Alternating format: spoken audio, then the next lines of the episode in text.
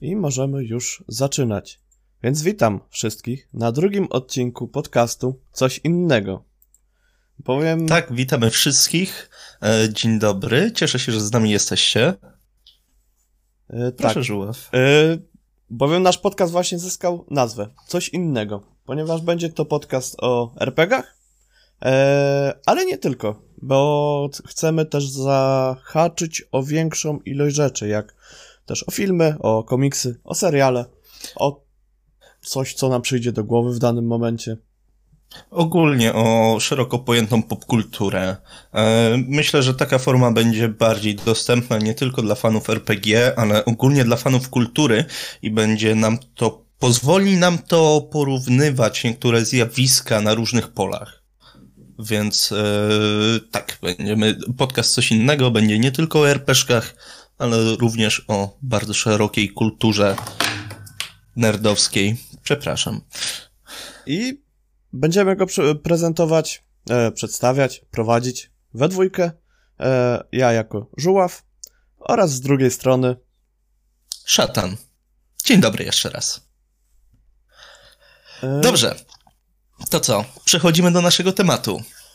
Dokładnie tak. A dzisiejszy temat jest ciekawy.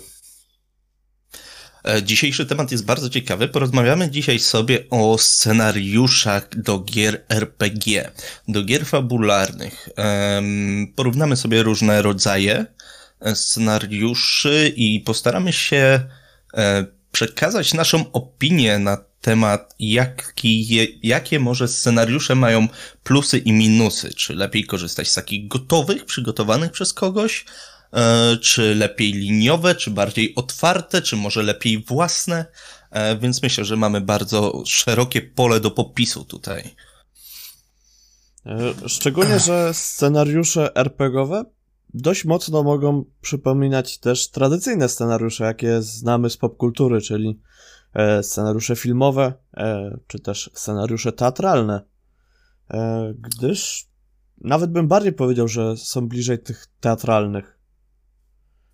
Wiesz co, nie wiem, czy e, słowo scenariusz akurat w tym momencie e, będzie e, tutaj pasować, jeżeli chodzi o, o scenariusze RPG i scenariusze growe, fabularne, fabularne i teatralne, bo w scenariuszu są dialogi rozpisane bardzo często tak. z podziałem na aktorów. Tutaj tego nie mamy.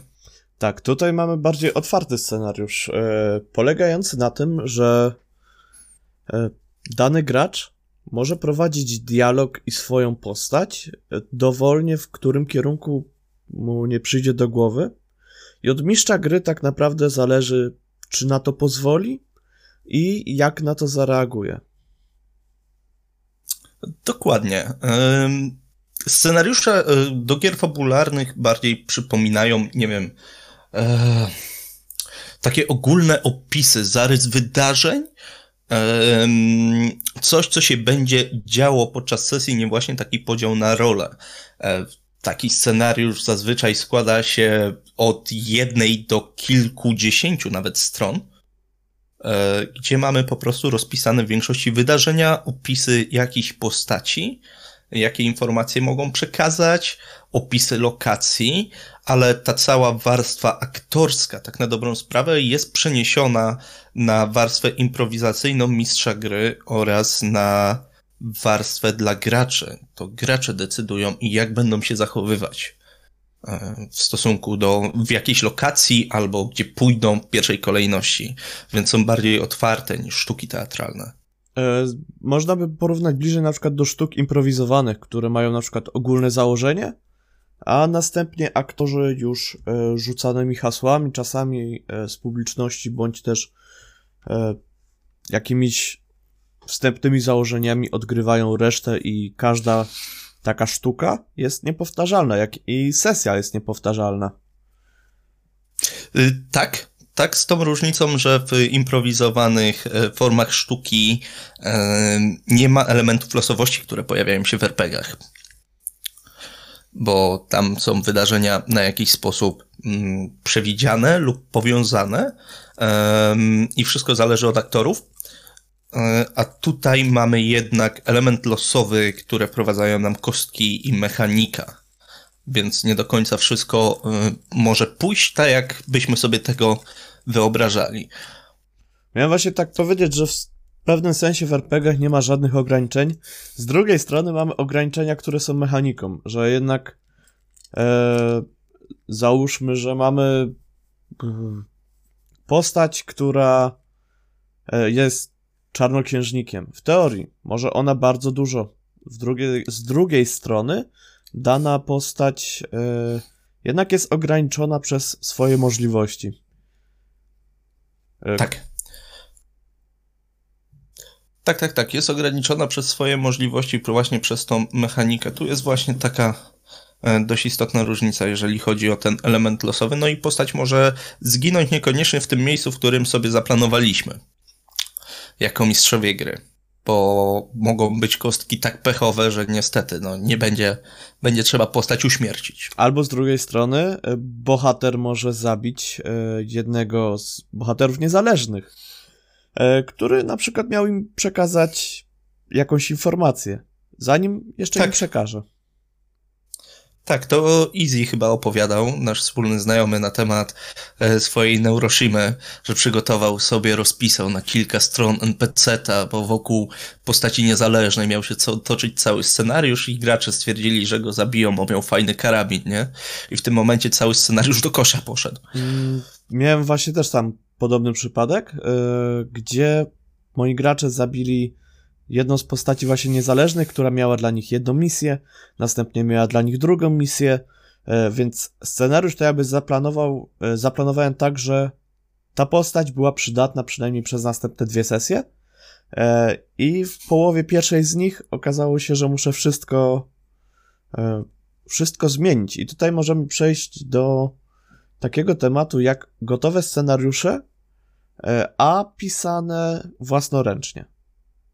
Bo e, jak dobrze wiem, ty z gotowych scenariuszy nie korzystasz do prowadzenia. Nie korzystam, aczkolwiek korzystałem. Gotowy scenariusz to dla mnie troszkę takie. Z jednej. Kurde, bo to ciężko. Um, ciężko mi to określić. Z jednej strony, dla mnie gotowy scenariusz to jest troszkę wyjście awaryjne. To jest scenariusz na moment, kiedy ja jestem totalnie w pustce twórczej i nie jestem w stanie nic własnego wymyślić. Wtedy gotowy scenariusz może mnie albo zainspirować do zrobienia własnego na bazie tego gotowego, e, albo właśnie mogę poprowadzić gotowy, gdzie mam rozpisaną fabułę e, i się go po prostu trzymać. Bo to też jednak ten... gotowe scenariusze są wygodne. Po prostu. E, tak, w pełni się z tym zgodzę. Ja zazwyczaj z gotowych scenariuszy E, korzystam i korzystałem, jeżeli e, nagle wypadło mi taka sytuacja, że na przykład jeden z graczy nie mógł zagrać i musiałem coś przygotować na szybko. Nie chciałem na przykład odgrzewać już jakiegoś ze swojego starych scenariuszy, jakiegoś jednoszczału, więc sięgałem na przykład po gotowy scenariusz i przy nim o dziwo też za pierwszym razem byłem zdziwiony, ile dodatkowej pracy własnej muszę w to włożyć, żeby ten scenariusz miał w moim mniemaniu ręce i nogi, yy, żeby graczy nie traktować też jak dzieci. Mhm, tak, bo to nie jest tak, że bierzemy sobie gotowy scenariusz yy, i tak naprawdę możemy spocząć na laurach, przeczytać go raz, wyrzucić, wyrzucić do konta, dobra, to prowadzę. Yy, gotowy scenariusz trzeba przeczytać kilka razy, żeby zrozumieć, w zależności zapoznać się z fabułą, zapoznać się z postaciami niezależnymi, rozpisać to sobie jeszcze raz samemu, więc czy to jest tak naprawdę mniej roboty?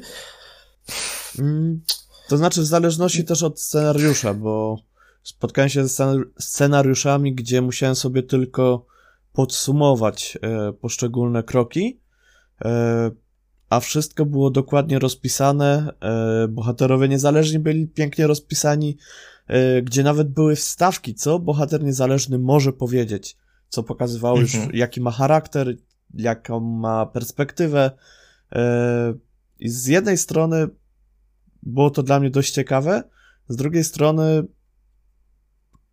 miałem okazję odgrywać w ten sposób kliszowego, e, wręcz bym powiedział, przeciwnika, złego, mm, złego właśnie gościa, e, który na początku wygłosił swoją tyradę, e, co on będzie robił i jaki on ma plan, żeby następnie chcieć wrzucić bohaterów do dziury z kolcami. Aha, czyli, czyli co, miał ich na widelcu i zaczął robić to, co e, każdy zły charakter, tak? Tak. Czyli rozpoczął monolog.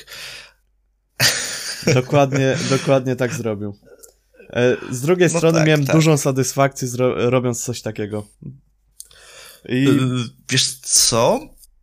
Tak, okej, okay. dobra. Um,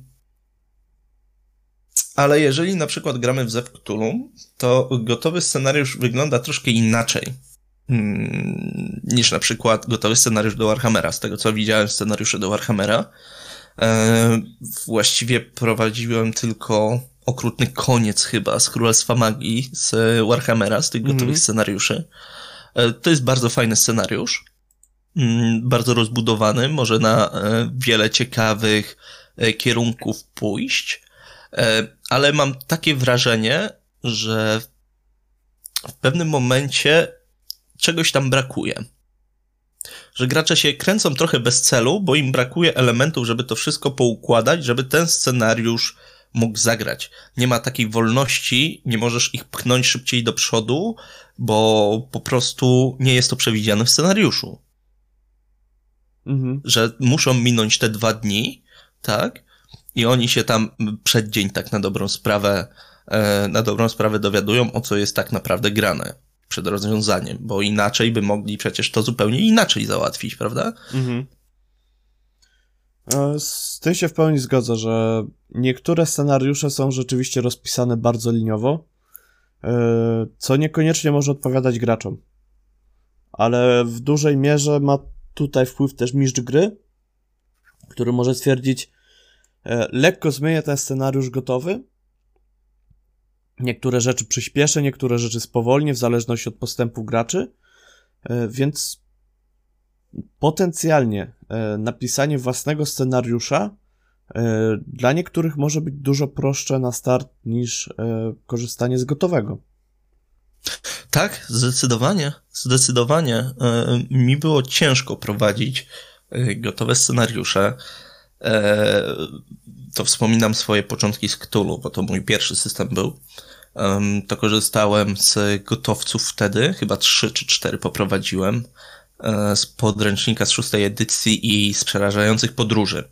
No problem miałem taki, że w Cthulhu jest troszkę bardziej sandboxem, myślę, niż Warhammer. Myślę, że Cthulhu ma troszkę bardziej sandboxowy e, charakter z jednej strony, z drugiej strony ma śledztwo, nie? Mhm. I w Cthulhu nie możesz sobie, jeżeli to śledztwo ma mieć sens, to w niektórych scenariuszach nie możesz sobie pominąć żadnego elementu, bo wtedy totalnie cały scenariusz się rozjeżdża. Po prostu. Mhm. Więc, ale jeżeli chodzi o to, no a jaka jest twoja opinia na temat, na temat właśnie gotowców, scenariuszy? Więcej jest tych plusów czy minusów?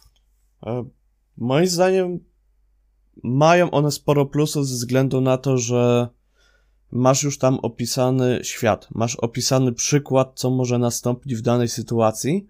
E, Ale masz... świat masz opisany w podręczniku, nie? E, czasami jest tam jeszcze dodatkowe informacje. E, mhm. Przynajmniej na przykład w Warhammerze są dodatkowe informacje rzeczywiście w scenariuszach zawarte, co ja zacząłem dopiero doceniać po czasie, gdy zacząłem się w nie wgłębiać tak naprawdę, że masz rozpisanych na przykład relacje między bohaterami niezależnymi, którzy lorowo istnieją w świecie. I można by poszukać w jednym, drugim, trzecim podręczniku, znaleźć te relacje między nimi, natomiast w jednym scenariuszu masz już zawartą całą relację, masz e, ją zawartą w kilku zdaniach, mhm. ale przedstawia ona całą historię. E, w przypadku Zewu ten, e, miałem okazję grać w, chyba w dwa gotowe scenariusze, E, grało się bardzo grałeś? przyjemnie. E, oczywiście w starter do siódmej edycji.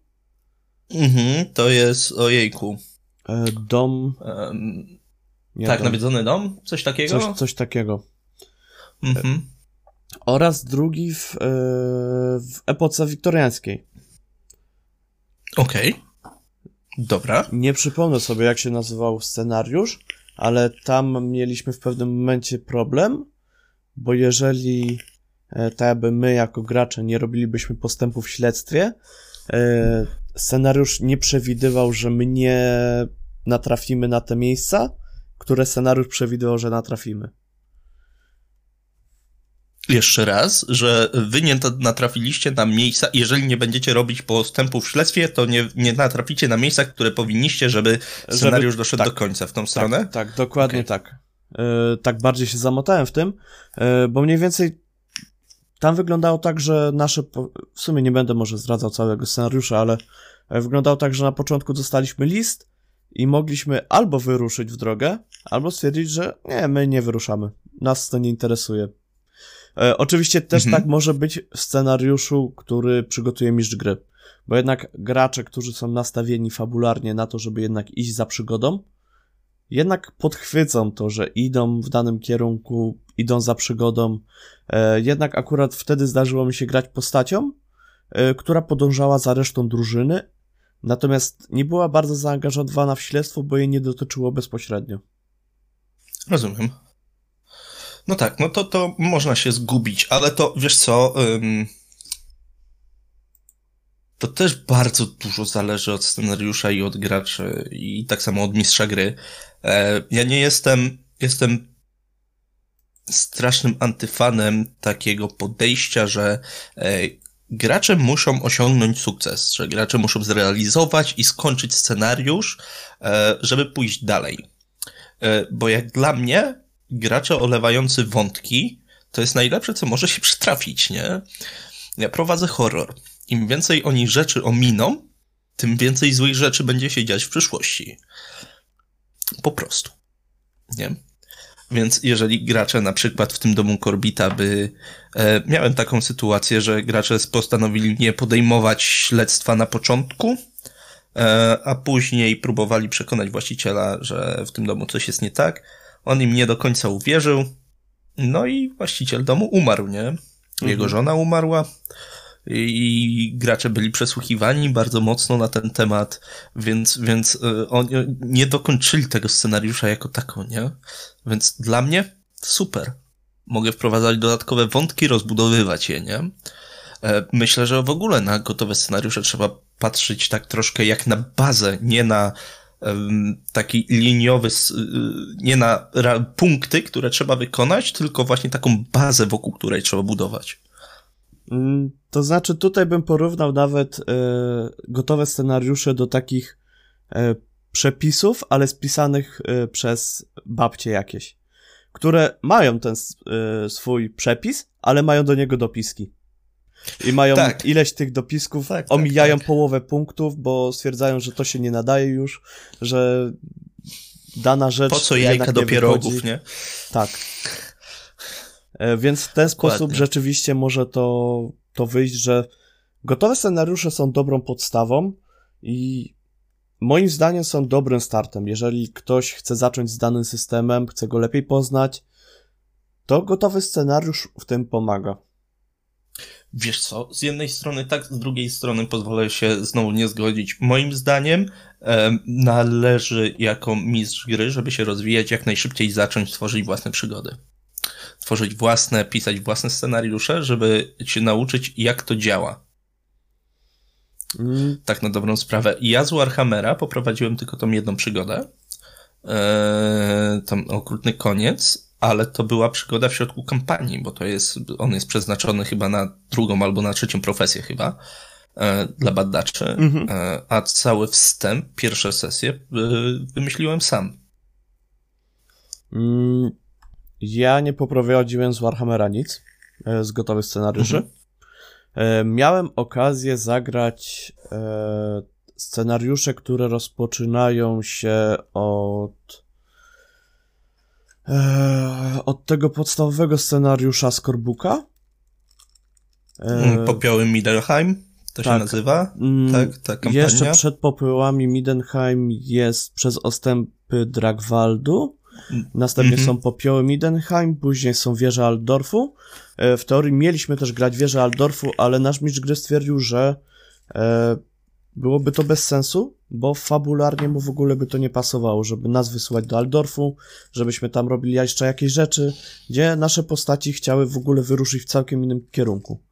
Więc yy, dopóki mieliśmy wcześniejsze wątki fabularne, to wszystko współgrało. Mhm. Następnie stwierdził, że nie ma sensu tego kontynuować, bo E, Byłoby to robione na siłę. Tak, dokładnie tak. Byłoby to bardziej, e, że na przykład, no, macie rozkaz, żeby się tam udać. I wtedy, tak by te postaci tracą, tracą znaczenie ich wybory. Trochę tak. Mi łatwiej było y, też pisać własne scenariusze do Warhammera, bo miałem doświadczenie w Cthulhu. E, miałem y, doświadczenie w Cthulhu, a moi gracze nie znali lore Warhammera w ogóle. Ja im powiedziałem tak, to generik fantazy, są elfy, krasnoludy, niziołki, ludzie, e, nikt nie lubi elfów. I to był mój cały opis świata, tak? Imperium, zmieściłem się, nie wiem, w 10 minutach przedstawienia świata mhm. e, i dzięki temu mogłem sobie zastosować, e, to, to klisze totalne, ale Budzicie się w lochu, nie wiecie kim jesteście. Pamiętacie swoje imiona, patrzycie po twarzach towarzyszy, no dobra, skądś tych typów znacie, ale skąd? Nie wiemy, nie? I mogłem im na tej podstawie e, pokazywać świat, świat z perspektywy osób, które totalnie nie wiedzą, jak ten świat funkcjonuje. Więc dla mnie to było łatwiejsze wprowadzenie ich w świat, niż gdybym ich wrzucił w środek właśnie jakiegoś, e, jakiegoś gotowego scenariusza. Bo im opiszę wojnę z chaosem, tak, a oni totalnie nie wiedzą o co chodzi. Mhm. Jaki chaos? Czego oni tu szukają? To znaczy, wiadomo, jacyś złole, nie? Ale to co, złole bez motywacji? Wiesz, no. Dla mnie to po prostu było prostsze. E, ja pierwszy scenariusz, jaki napisałem, był to scenariusz do Gry o Tron, gdzie dodatkowo Miałem jednego gracza, który nigdy nie gra w RPG. E, jednego gracza, który nie oglądał ani nie czytał. Co no, może się wydawać dość osobliwe, że to jest taki special unicorn, wręcz, wręcz mhm. można go tak nazwać. E, oraz jeden, który coś tam czytał, coś tam oglądał, ale za bardzo go nie wciągało. E, napisałem ten scenariusz. Wstęp jest okropny. Wstęp jest do niego bardzo długi. Obecnie, jak prowadziłem ten scenariusz po raz drugi, po raz trzeci innym graczom, skracam ten e, wstęp o połowę. Mimo tego i tak jest no długi dalej, ale już nie przynudzam przez e, kilkanaście minut. Mhm. No ja ogólnie się oduczyłem pisać trochę wstępy, wiesz. Um, ogólnie się nauczyłem pisać scenariusze zupełnie inaczej, ale to kwestia też wy, wyczucia graczy. Też jest różnica, jeżeli piszesz scenariusz dla siebie do poprowadzenia swoim graczom przy twoim stole, czy w internecie, a inna, y, zupełnie inaczej się pisze scenariusz, który ma być gdzieś opublikowany, który masz komuś przedstawić. Yy, tak. Bo wiadomo, że jeżeli piszesz sam dla siebie, to możesz e, użyć mnóstwo skrótów, możesz e, połowy rzeczy nawet nie napisać, jeżeli pamiętasz lub jeżeli dany scenariusz przygotowujesz na świeżo. E, więc no, no jest różnica w tym duża. Ale tak. No mi wystarczy kartka w notatniku, tak na dobrą sprawę, nie? Rozpisanie ośmiu, ostatnio sobie rozpisałem E, na tą moją nową kampanię, na wasze sesje, e, bo ty u mnie grasz. Jakby ktoś słuchał i nie wiedział, to Żuław u mnie gra, jest moim graczem w Zewie.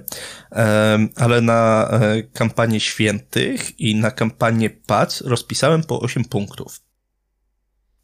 Na każdą drużynę. W założeniu, że to będzie jedna, że tak powiem, sesja, nie? No, mhm. łącznie z tym przedstawieniem graczy i tak dalej, no to wszyscy porealizowali cztery. Tak średnio, nie? Mhm. Po prostu w tych, w czterech punk punktach było zabawy na 3,5 godziny. Nie? Bo tyle mniej więcej u mnie gra 3, 3,5.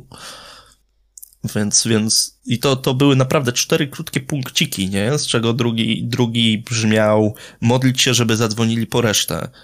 E, tak, tak. To ten punkt mi nawet wysłałeś, bardzo mi się podobał. E, szczególnie, że no jest to taki typowy punkt, E, kiedyś sam sobie na przykład zrobiłem psikus, myślałem, że mam gotowy scenariusz napisany, miałem napisanego do połowy, e, dalej było e, napisane, że należy coś dopisać jeszcze. I było to pogrobione, napisane w kwadratowym nawiasie, żebym nie zapomniał. Natomiast ja przejrzałem tak pobieżnie wcześniej ten scenariusz i nagle patrzę, mhm. Żuław, dopisz tutaj coś jeszcze. Myślę sobie, no, no dzięki Żuław, dzięki, fajnie, fajny kolega jesteś. No. I e, ostatecznie nie doszli nawet do tego momentu. No, no właśnie. Eee, właśnie, porozmawiajmy sobie może, jak już jesteśmy po tych gotowych scenariuszach, o liniowości scenariuszy, bo są różne rodzaje. Eee, różne rodzaje scenariuszy. Jedne są bardziej otwarte, drugie są e, bardziej zamknięte. Jedne i drugie oferują różne możliwości e, i moim zdaniem są stworzone do różnych celów. Scenariusz zamknięty, taki gotowy e, scenariusz na jedną, dwie sesje, jest moim zdaniem stworzony do tego, żeby przekazać jakąś kluczową informację dla graczy, czy to o systemie, czy o świecie, E, ten plot na końcu musi być takim boom. Jeżeli gramy jednostrzał, jeżeli gramy gotowy scenariusz, to zazwyczaj tam na końcu się dzieją dopiero takie ekstra super rzeczy, nie? Mhm. A w otwartych bardziej scenariuszach to może się coś dziać przez cały czas, ale nie być tego boom, nie? E, nie tutaj, muszą do tego prowadzić. Tutaj bym powiedział nawet yy, tak, że w przypadku takich yy, scenariuszy liniowych są one bardzo dobrym rozwiązaniem na sesji typu jednoszczał, gdzie sesja ma mieć początek, jakieś rozwinięcie i zakończenie, gdzie gracze mają być po tej sesji usatysfakcjonowani z tego, że od czegoś zaczęli, coś zrobili i do czegoś doszli. I gdzieś skończyli. Tak i że ta Dokładnie. historia jest zamknięta. Można na przykład wstawić e, do takiego sesji liniowej, można wstawić spokojnie jakieś dodatkowe zahaczki, żeby gracze stwierdzili, no chcielibyśmy jeszcze pograć, że ten jednoszczał to jest mało. I możemy wtedy rozwinąć z tego e, kolejne sesje, na przykład dłuższą kampanię, ale jednak wychodzę z założenia, że jeżeli to jest jednoszczał, e, nawet jeżeli to jest krótka kampania dwu czy sesyjna, ona gdzieś się zaczyna i gdzieś się kończy. Tak, zupełnie inaczej jest e, niż w przypadku scenariuszy otwartych. Ten punkt, ciężar jest przeniesiony, nie? E, grania, bo wcale nie mówię, że ten środek, to rozwinięcie musi być nudne, nie? Gdzie coś się dzieje, ale nie ma tego boom, bo takie kampanie też są bardzo fajne. Można zrobić całą kampanię otwartą o budowanie zamku, nie? E, tak. E, ewentualnie tak jak w Legendzie Pięciu Królestw, możesz po prostu zrobić całą kampanię, gdzie rozwijasz się jako postać, gdzie nabywasz ziemię, gdzie zaczynasz handlować, gdzie później stajesz się na przykład jakimś dowódcą armii i tych wątków jest coraz więcej. Mhm. Dokładnie. Dokładnie, dokładnie. E, scenariusze liniowe dają, nie dają może takiej swobody, ale też myślę, że są mocniejsze w odbiorze. Myślę, że ten jednak punkt kulminacyjny jest mocniejszy przy scenariuszach, które są bardziej liniowe. Że to jest ich taki duży. On, one są bardziej filmowe, bym powiedział. To myślę, że jest dobre słowo. Tak, zdecydowanie, zdecydowanie się z tym zgodzę, bo e, mam dużo opinii na przykład o jednoszczałach, które prowadziłem, że bardzo fajnie się grało, że bardzo fajny scenariusz i gracze wtedy nawet nie poczuli tego, że mieli jednak jakiś. No, byli prowadzeni trochę liniowo. Że ten scenariusz zakładał, że. E, dajmy na to, na przykład ten mój scenariusz z Gromotron zakładał, że mają mhm. określony czas na dotarcie w dane miejsce, na powrót, e, bo inaczej zagrożono, że ich, e, ich ród po prostu zniknie z powierzchni Ziemi. No widzisz. E, bo to też jest, jest różnica między scenariusz, e, scenariuszami, e, które są liniowe, a tor drogowaniem to jest bardzo popularne słowo ostatnio, które się pojawia bo scenariusze liniowe mają jakąś tam wolność i mogą się skończyć w kilka, na kilka sposobów, nie? A to drogowanie to dla mnie jest takie wsadzenie graczy do wagonika ani w prawo, ani w lewo, tylko lecimy prosto tam, gdzie ja sobie zaplanowałem, nie? Choćby nie wiem co. Nie udało ci się e, test, ale ja sobie założyłem, że na przykład się uda, że znajdziesz tą informację, więc a to sobie rzuć na inną umiejętność, e, albo wiesz co, e, to może niech inny ktoś rzuci, może jemu się uda, bo tak sobie założyłem w scenariuszu, nie? Mhm. A scenariusz, scenariusz liniowy jednak myślę, że ma troszkę większą, szerszą te pole do popisu, nie? Niekoniecznie, niekoniecznie to, to musi być mechanicznie jakieś obwarowanie, e, ale tak, że jest możliwość zejścia jednak z tej drogi, pójścia sobie na bok, żeby z powrotem wrócić na, ten, e, na tą główną linię fabularną, nie? Mhm. Bo czemu by nie? E, w tym właśnie moim scenariuszu podobnie wyszło, że mieli punkt A, z którego mieli wyjść, punkt B, gdzie mieli dotrzeć i później z punktu A dotrzeć do punktu B. A czy pojechali dookoła, czy dodatkowo jeszcze w międzyczasie zrobili inne różne zagrywki. E, grałem z czterema drużynami różnymi. E, każda z tych drużyn inaczej skończyła ostatecznie. E, wszystkie drużyny dotarły do celu, wykonały misję, każda na inny sposób. A dodatkowo jeszcze jedna e, z drużyn, tak jakby, poniosła i jednocześnie sukces, i jednocześnie porażkę. Mhm. E, no właśnie. Więc. Pomimo tego, że scenariusz był liniowy, to się skończył na różne sposoby, nie? Mhm. a w przypadku no, a właśnie takie tor drogowanie masz jeden ustalony koniec i on nie może być inny. E... Nawet jeżeli graczom się uda, to muszą popaść w obłęd, bo tak. Powiedziałbym bardziej, że jeżeli masz to drogowanie, masz początek ten sam, środek masz ten sam, zakończenie masz to samo, w międzyczasie dzieją się rzeczy podobne, troszkę jest wolności dla graczy, żeby mieli ułudę tego, że no, jeżeli skręcicie w prawo lub w lewo, to stanie się inna rzecz, a ostatecznie czy skręcicie w prawo, czy w lewo, znajdziecie się w tym samym miejscu. Tak, Bo... to tak jak stworzyć labirynt, opisywać graczom labirynt, nie? Gdzie yy, jest wielkim kołem, nie? Mhm. Spiralą, która się zawęża i niezależnie od tego, gdzie pójdą, dojdą zawsze w to samo miejsce, bo czemu by nie, nie?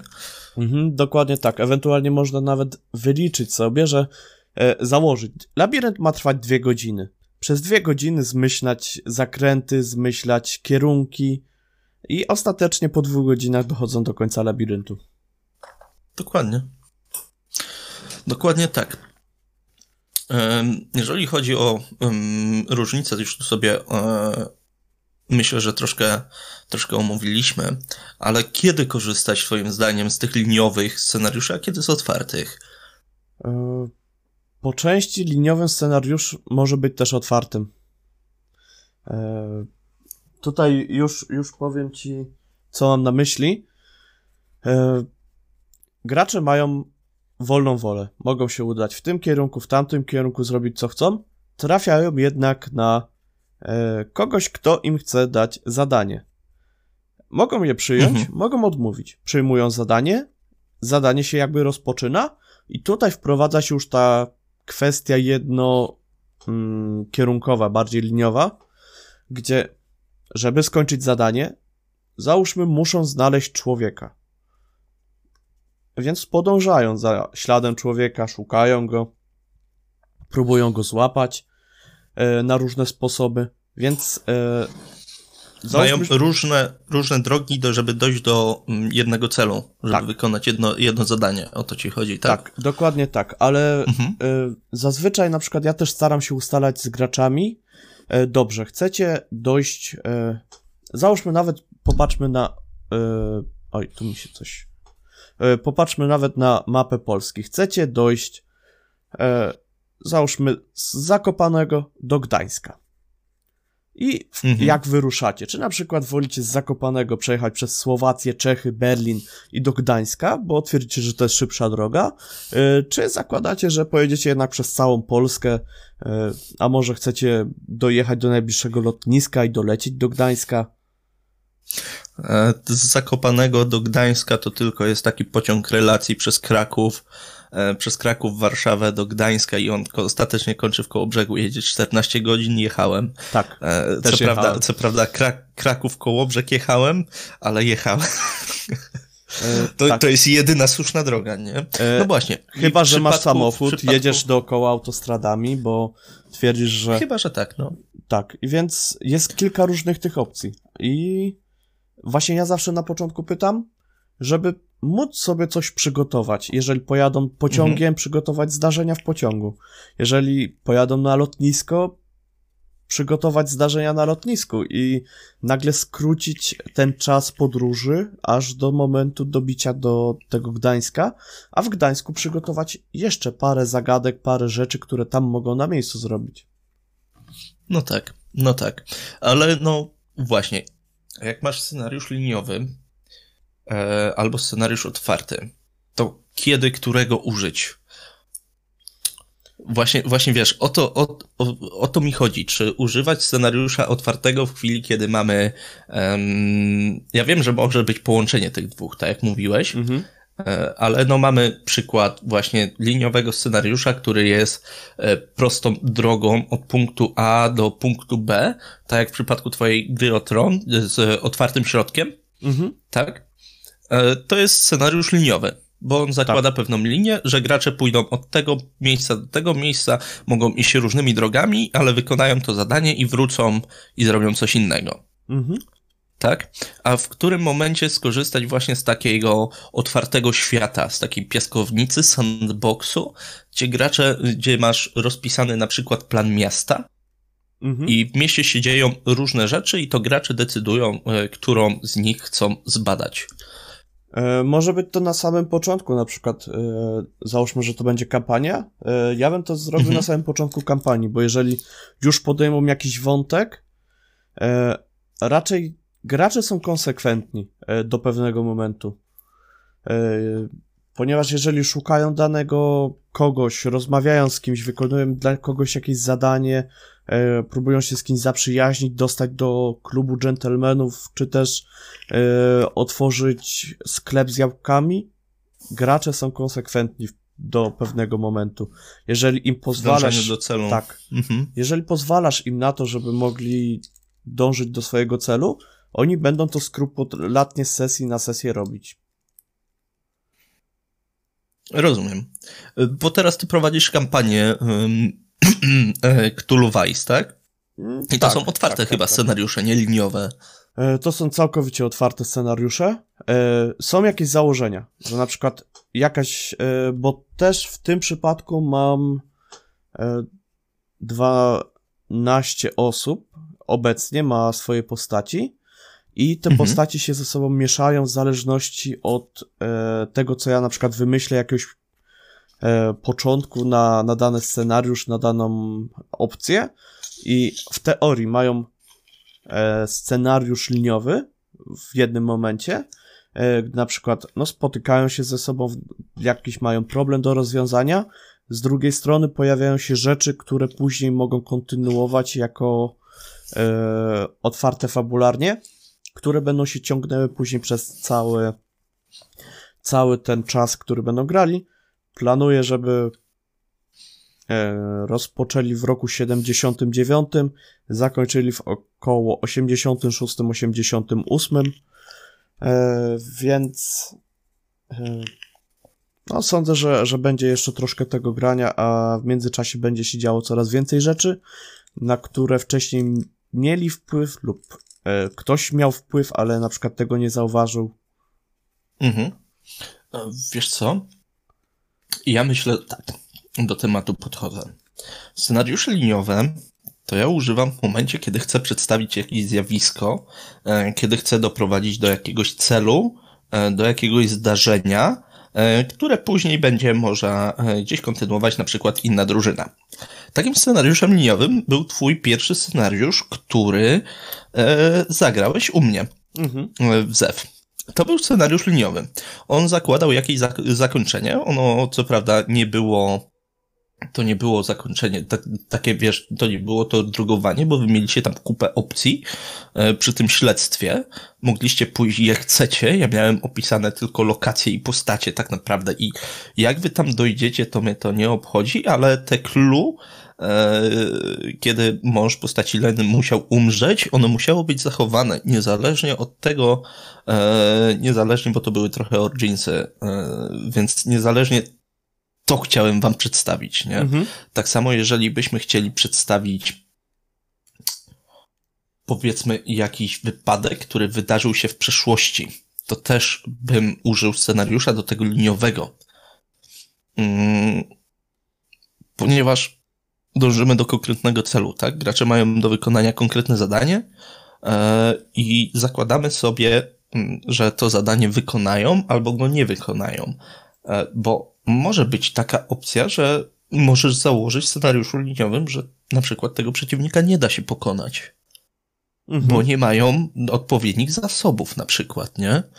E, bo na przykład mamy przedwiecznego, trzeba go, e, żeby, żeby go zapieczętować, trzeba jakiegoś czaru, którego nie ma w scenariuszu, który gdzieś jest, owszem, ale gracze nie mają tyle czasu.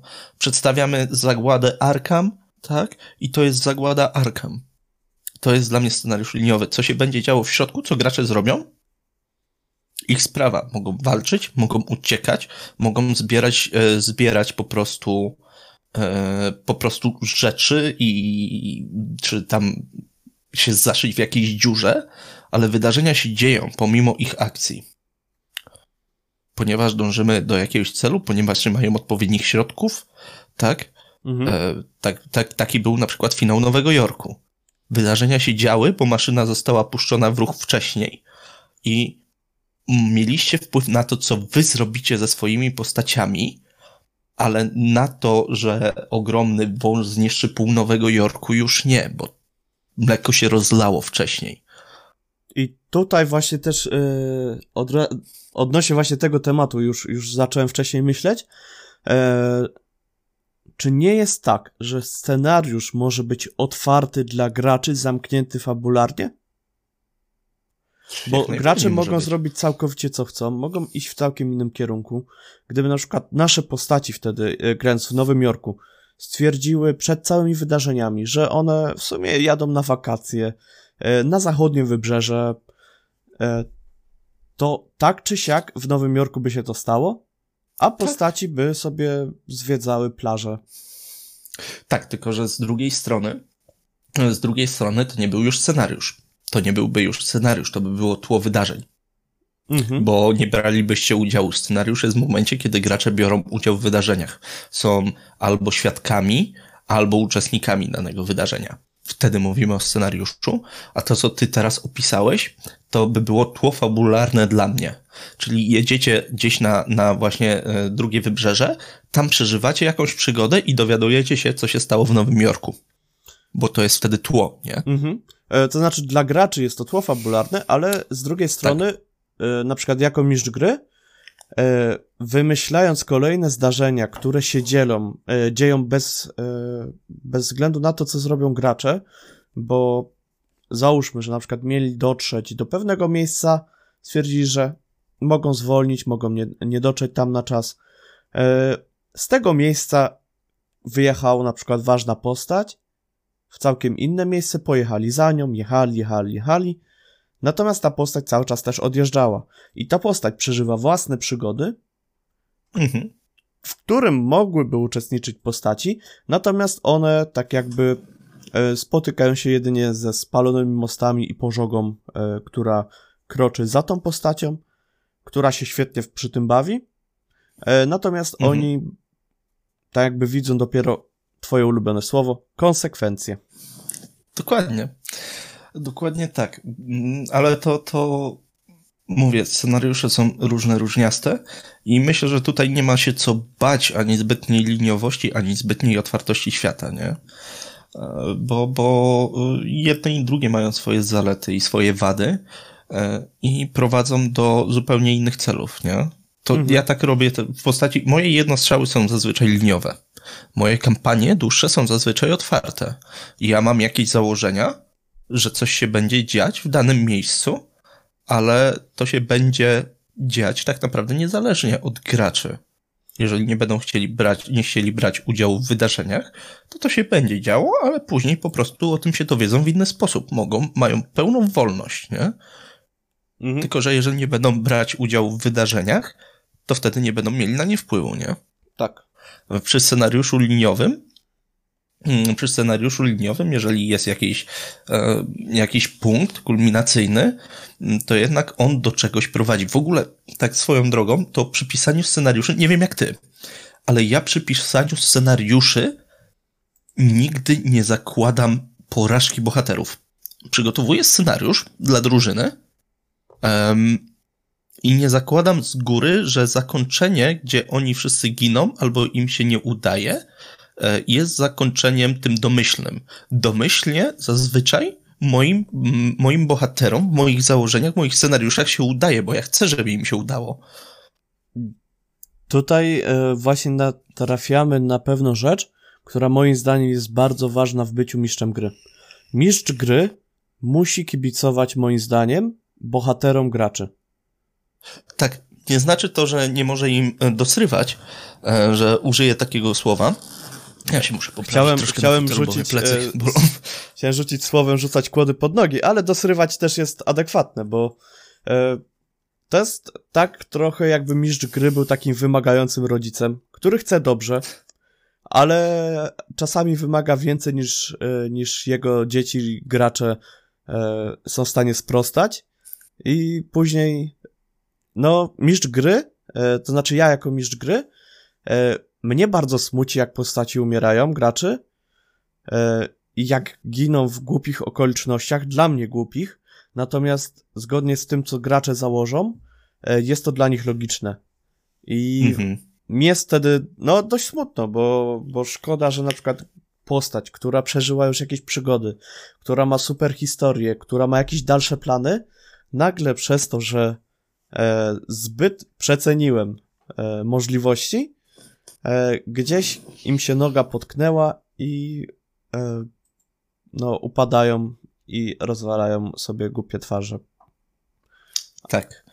Ale no, no, takie, tak, tak. Moim zdaniem mistrz gry powinien kibicować swoim, swoim, swoim, że tak powiem, graczom i ich postaciom.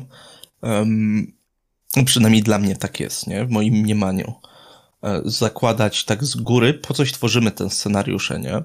I zakładać z góry, że im się uda, ponieważ chcemy nawet nie tyle, że dać im nagrodę, ale chcemy, żeby zobaczyli, co my przygotowaliśmy na koniec, nie? Mhm.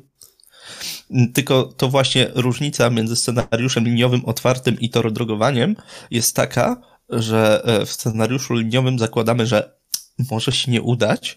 W scenariuszu otwartym zakładamy, że mogą pójść w ogóle gdziekolwiek chcą i nie muszą być nawet świadkami tych wydarzeń. A w scenariuszu, gdzie jest tor, yy, torodrogowanie, to zakładamy, że pójdą i, oś, i będzie dokładnie taki efekt, niezależnie od tego, co się stanie. I na przykład wtedy im mówisz, że nie, no, ten, yy, ten demon przyzwany, to udało, to nie tak, że, że, że yy, on był, yy, on był jakiś yy, nieśmiertelny do pewnego punktu, tylko po prostu ja sobie założyłem, że on będzie na przykład tylko przez pięć rund i udało wam się przeżyć wystarczająco długo, nie? Ratujesz ich w ten sposób, ponieważ chcesz, żeby go zabili, ponieważ oni nie mają tak naprawdę wpływu Rozumiesz, mhm. o, czym, o czym mówię? Tak, tak, tak, że, tak. że dajesz im postać, która, która zginie niezależnie od tego, co oni zrobią, będąc w tym miejscu, nie? W danym czasie, ponieważ tak sobie założyłeś, nie? E, czasami to wprowadzam, ale bardziej jest to jako furtka ochronna. E, że na przykład, jeżeli dojdą do takiego i takiego potwora, to mogą go pokonać w walce mogą go pominąć dookoła, uciekając przed nim, albo mogą odczekać tyle i tyle czasu, e, próbując mhm. z nim mhm. walczyć i go rozkojarzając, że on e, na przykład albo jako demon na przykład zostanie odesłany gdzieś do domeny chaosu w Warhammerze, albo e, skończy mu się magia i po prostu przestanie być zasilany przez nią, skończy mu się energia, cokolwiek. I mhm. bardziej wtedy to robię, że e, wiem, że potwór jest taki, że jeżeli by walczył w 100%, to by zniszczył tych wszystkich bohaterów, a z drugiej strony jest na tyle mocny po to, żeby oni go nie zabili w dwie rundy, tylko mieli jakąś satysfakcję z walki.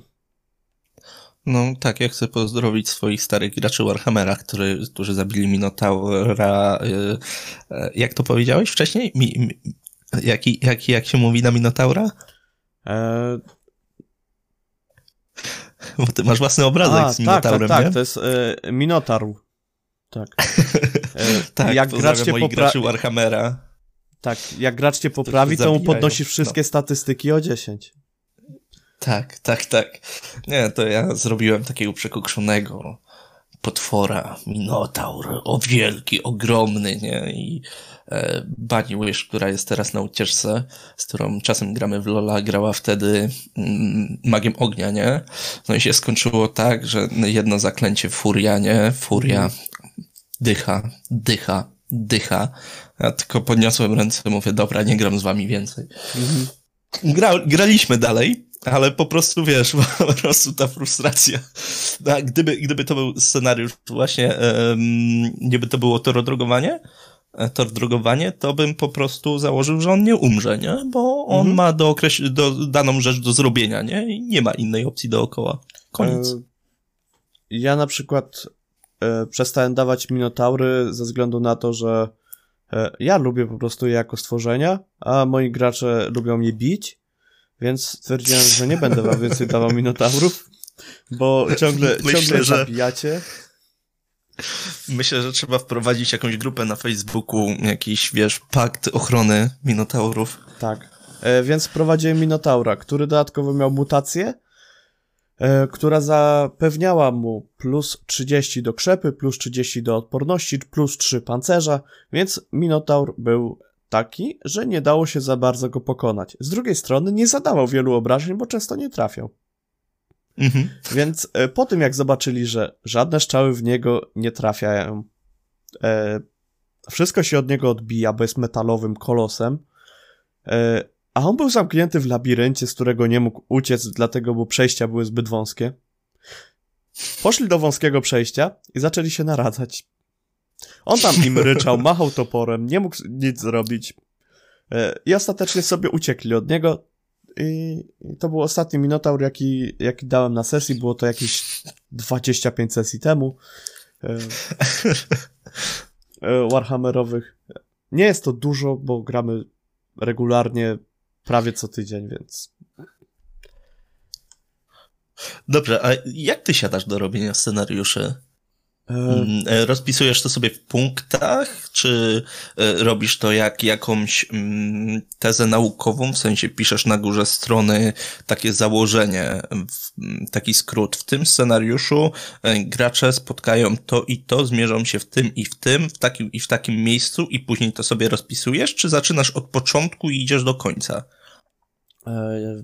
Ja zaczynam w ogóle od drugiej strony, ja zaczynam od końca przez scenariusz.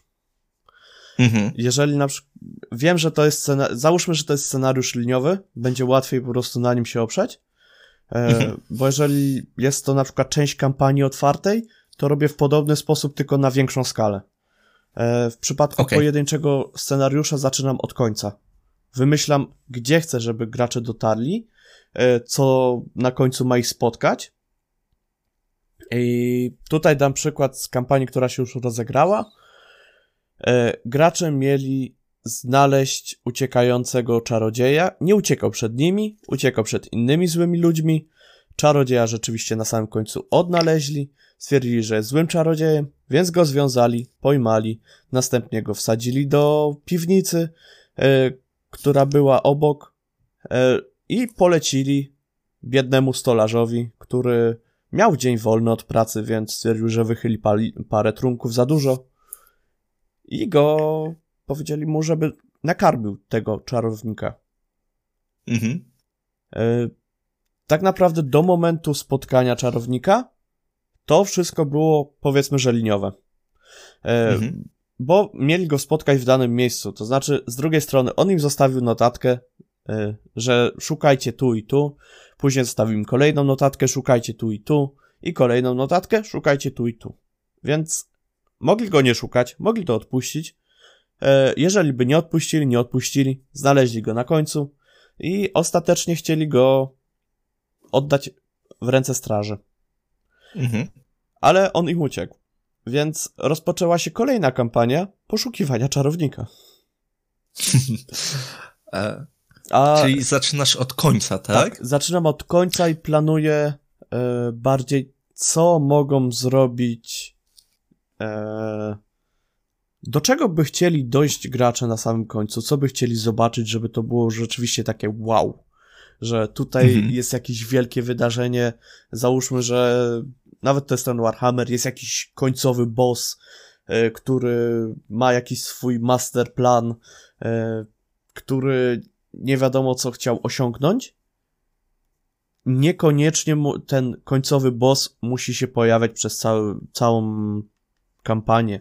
Może na przykład pojawić się na pierwszej sesji, drugiej sesji, trzeciej sesji jako przyjazny NPC. Mhm. Gdzie ostatecznie jakoś drogi mogą ich tak poprowadzić e, do jakichś różnych zbrodni, na przykład odgrywa, e, które się dzieją w mieście. E, w przypadku na przykład Cthulhu. Też tak może być, mhm. że jest jakiś przyjazny gościu, który tam gdzieś tam pomoże graczom, gdzieś się uśmiechnie, gdzieś ich poratuje pieniędzmi. I jest ogólnie sympatyczny dla nich. A następnie w mieście dzieje się na przykład jakaś rzeź, są y, ludzie składani w ofiarach y, i okazuje się, że natrafili na okultystę Teda Bandiego na przykład. O. No, na przykład. E, akurat u mnie, u mnie to troszkę um, troszkę inaczej wygląda, ale miałem kiedyś podobny motyw. Nie rozegrałem go niestety do końca, ale miałem postać, Ojej.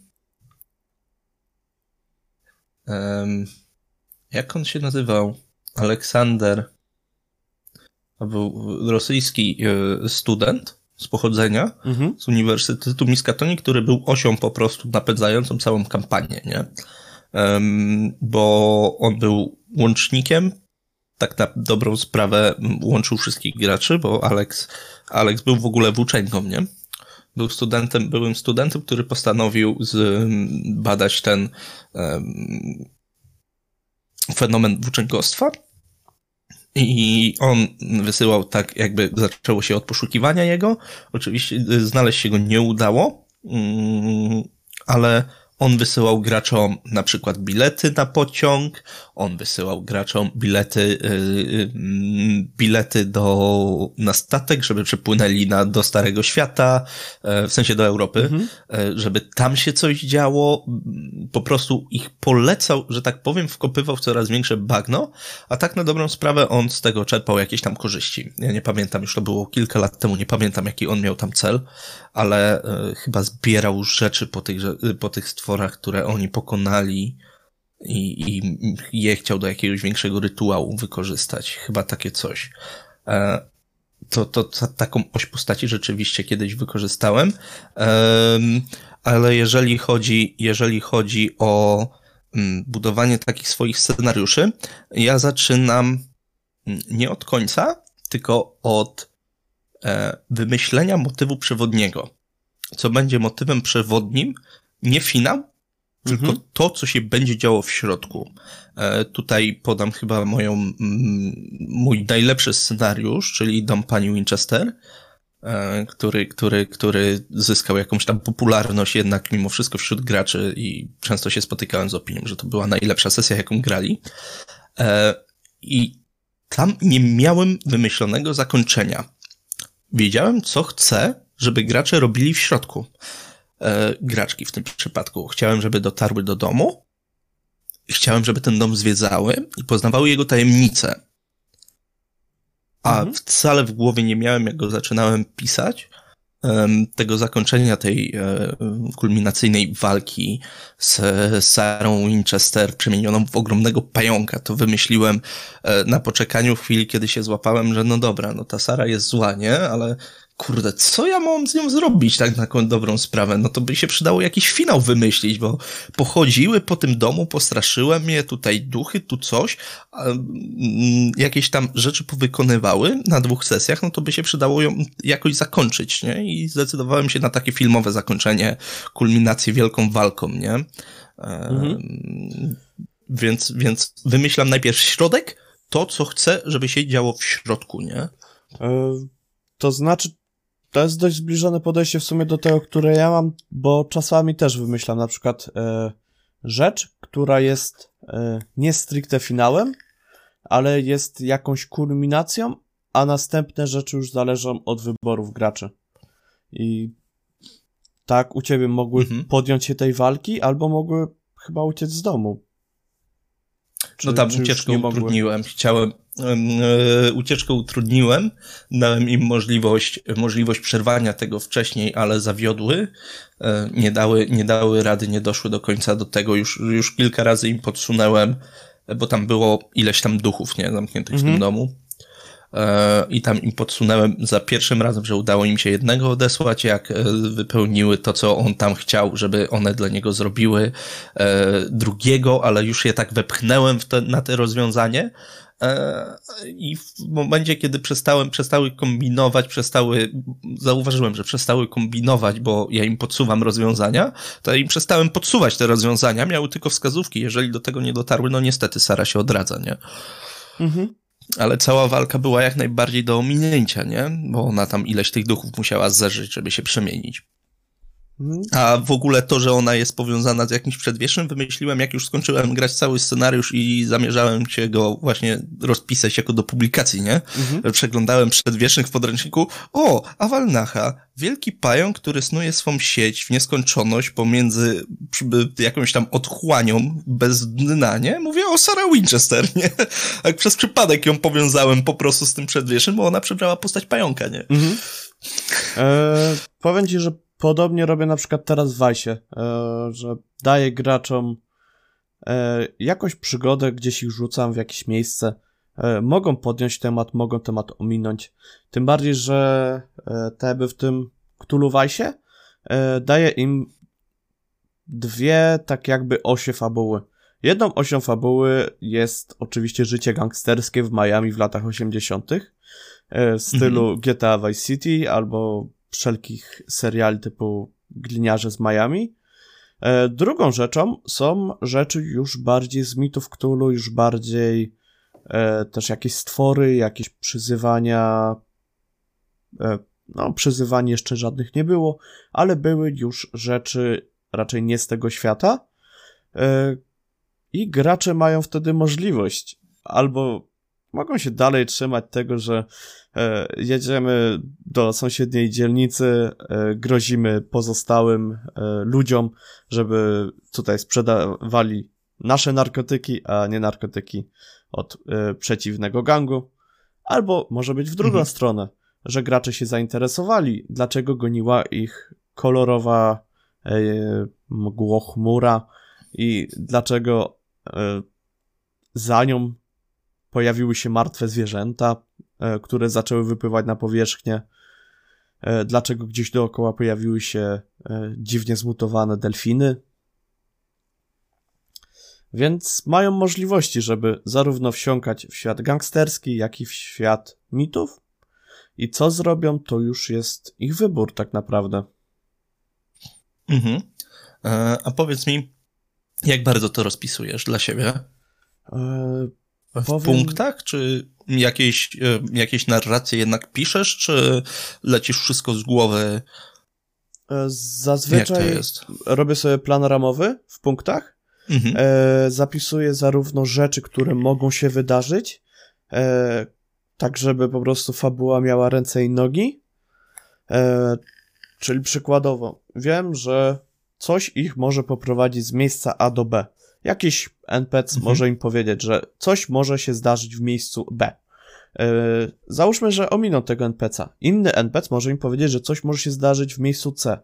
Więc rozpisuję sobie bardziej po kolei różne opcje, różne spotkania, które mogą spotkać po, po kolei.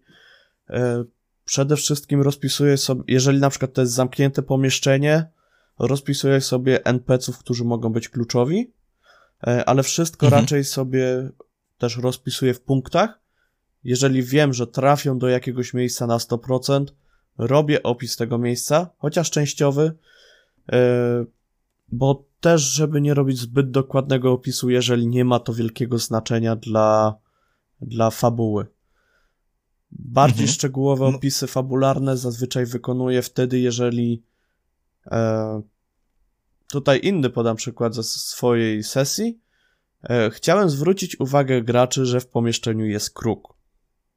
Więc mhm. opisałem wszystkie przedmioty, które były w pomieszczeniu. W pomieszczeniu dużo nie było, e, bowiem był stół, dwa krzesła, dwie skrzynie, e, był ołtarz ofiarny, na którym leżał człowiek, były świeczniki, był stojak z krukiem, był mężczyzna w jakimś kapturze i płaszczu, były jakieś książki na półkach i tego kruka wszczepiłem w środek tego opisu pomieszczenia. Mhm. Że niby wymieniam po kolei rzeczy, ale żeby później nikt nie zarzucił, że e, Żuław, nie powiedziałeś nam, że tam jest kruk. Gdybyśmy wiedzieli, to byśmy go zaszczelili. Mhm, rozumiem. E, trochę to jest, przypomina mi faceta z deską, ale to myślę, że faceta z deską zostawimy, jak będziemy mówić o horrorze i e, mhm.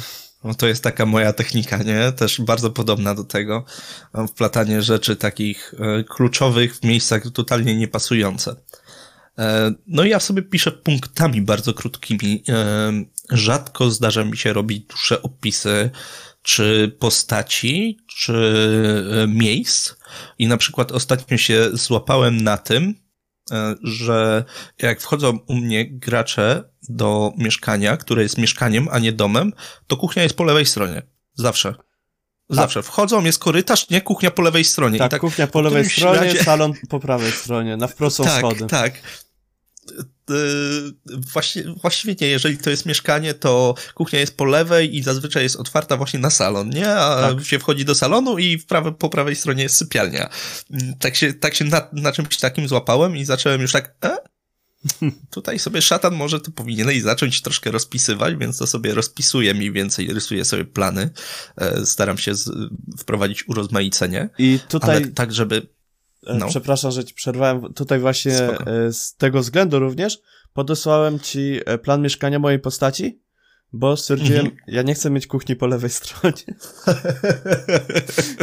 ale to, to widzisz, ale to nie wiem, czy ktokolwiek oprócz ciebie to zauważył, tak na dobrą sprawę, bo, bo y, jeżeli gracze, gracze y, nie zwracają chyba aż tak dużej, e, dużej uwagi na to. Jak jest dom jednorodzinny, to najprawdopodobniej po lewej stronie będzie salon u mnie. Mm. To jest zupełnie, takie mam po prostu jakieś schematy gdzieś utarte, gdzieś pod, podpatrzone, mm. które wykorzystuję, nie? Mm, ale nie, ja sobie nie robię opisów postaci, nie robię sobie wstępów zakończeń, jeżeli to nie jest scenariusz liniowy, tylko otwarty, e, bo nie są mi potrzebne. I ja wiem, jak to ma wyglądać. Jeżeli przygotowuję scenariusz dla kogoś, no to tak, no to ten scenariusz, który prowadziłem na święta, to jest krowa, która ma, która ma 37 stron. Wow. I tam są opisy, tak, to jest scenariusz, bo ja go przygotowywałem na konkurs, nie? Mhm. I ten scenariusz się w ogóle nadaje do takiej publikacji, o, jakiś czas temu dostałem w łapki z grozy od Jacka, od autora, Panoramę, jeżeli dobrze pamiętam. E, I tak sobie na szybko go przejrzałem i mówię, kurde, 12 stron tylko? Jakoś tak krótko, nie? Tak na, na gotowy scenariusz. Otworzyłem podręcznik i tak policzyłem, jak to 6 stron scenariusza. E, ja po prostu zbudowałem taki scenariusz liniowy, gdzie stwierdziłem, że muszę bardzo dużo rzeczy zawrzeć, dużo opisów, żeby mistrz gry miał takie samo wyobrażenie o tym, co ja chcę przedstawić, co ja. Mhm. Dlatego zupełnie inaczej się pisze już takie dla kogoś. Jeżeli komuś chcesz przedstawić na jakiś konkurs, to jednak się trzeba troszkę bardziej przyłożyć. Moim zdaniem, nie? To, to znaczy, ja się w pełni z tym zgodzę, bo u mnie na przykład scenariusze najdłuższe, które piszę sam dla siebie, mają 6 do 8 stron, gdzie na przykład dwie strony czasami to są na przykład jeszcze jakieś obrazki, albo jeszcze jakieś handouty, albo linki, z których korzystam podczas e, sesji lub sobie na przykład zapisuję w danym miejscu, żeby o nich nie zapomnieć. E, mhm.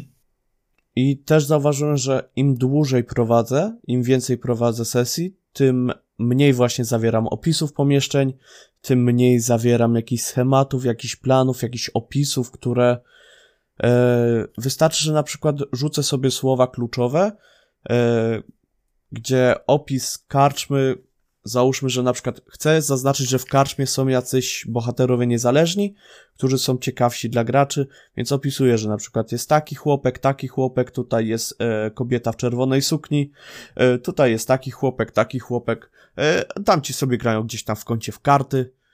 E, mhm. I czasami na przykład gracze na początku podchodzą do chłopków, e, bo wiedzą, że na przykład kobieta w czerwonej sukni jest kluczowym NPC-em, ale z drugiej no tak. strony e, mają troszkę tak, że troszkę się obawiają podejść, czy czasem to nie będzie taki backfire w nich z powrotem. Mhm. E, czy się nie okaże, że na przykład, no, kobieta jest w czerwonej sukni, ponieważ jest wampirem. No, na przykład. E, albo w czarnej, to znaczy, że jest zły charakter, czarny charakter jest, nie? Mhm. A jakbyś miał komuś powiedzieć, jak, jak zacząć właściwie podchodzić do scenariuszy, jak zacząć je opisywać, to poleciłbyś mu pisanie bardziej obszerne? Masz to, kogoś, kto nigdy nie pisał własnego scenariusza. E, na początku bym polecił e, pisanie bardziej obszernych scenariuszy. Nawet niekoniecznie, żeby korzystać z tych opisów, niekoniecznie, żeby je czytać na sesji, ale sobie rozpisać wszystko dla samego siebie, dlatego, żeby być spokojnym, że na przykład jeżeli na sesji. Coś pójdzie nie tak, zawsze ma już gotowy opis, ma już mhm. coś rozpisane, czego może się trzymać, co jest na przykład przeczytane już 20 razy, nie ma tam żadnych błędów. Yy, i dany człowiek wie już, że mogę rzucić ten opis, mam ten opis, jestem spokojny, że mam ten opis. I to bardziej na tej zasadzie, bo z, tak jakby wraz z doświadczeniem człowiek mniej sobie opisuje, bo coraz więcej potrafi zmyślać i lub miał już tyle tych opisów w międzyczasie. Może nie zmyślać, przepraszam, że ci się wtrącę, nie zmyślać, improwizować. To jest sztuka improwizacji, mój kochany. nie e... zmyślać. wymyślać następne elementy. O, o. lepiej. Dobrze. E, chociaż e, a ja, ja z bardziej drugiej tak... strony ci powiem. Tak no, właśnie bym powiedział, że u mnie to jest czasami zmyślanie, o, na przykład e, tutaj też doradzę e, jedną prostą rzecz, którą ja cały czas robię od pewnego czasu. Wypisuję sobie imiona i nazwiska i ewentualne tak. zawody, bądź też nawet czasami nie, ale wypisuję sobie imiona i nazwiska, puste imiona i nazwiska. Jeżeli potrzeba jakiegoś NPC'a, on dostaje z miejsca kolejne imię i nazwisko, ja dopisuję tak. do niego krótką notatkę ale się nauczyłem tego od ciebie, to, to ty mi chyba poleciłeś, e, ty albo Dredu, e, że, żeby coś takiego robić, bo moi gracze bardzo lubią mnie pytać, a jak recepcjonistka ma na imię? A ja mówię wtedy, po co ci to? Jakiś randomowy NPC albo taksówkarz, po co ci jego imienie? Mm, więc też to zacząłem robić, ale z drugiej strony ja powiem tak, nie wzorujcie się przy pisaniu scenariuszy dla siebie, nie wzorujcie się na gotowych scenariuszach. Ja popełniłem, e, bardzo długo nie pisałem mm, scenariuszy e, do Zewu, dlatego kupiłem Warhammera, bo stwierdziłem, że mi będzie łatwiej, e, bo zainspirowałem się bardzo mocno, byłem, nie widziałem jak to, nie miałem kontaktu z innymi mistrzami gry. Tak? Ja wziąłem podręcznik, sam poprowadziłem, nie oglądałem e, wtedy, jak zaczynałem prowadzić Cthulhu, to jeszcze nie było to tak e, rozpowszechnione, że było dużo tych sesji, że można sobie było wybrać. Była chyba sesja dema tylko, która mi nie podpasowała i nie dema, Boże. E, Włodka tego z... Markowicza. Włodka, ale tam dem grał, nie? E, tak, grał dem. No właśnie, no to... Sesja Włodka. E. Cierni cierni, ale mi nie podpasowała. Nie lubię Włodka, ale to mm, jakoś mam antypatię do niego, niczym nie spowodowaną, broń Boże, tylko po prostu, po prostu go nie lubię.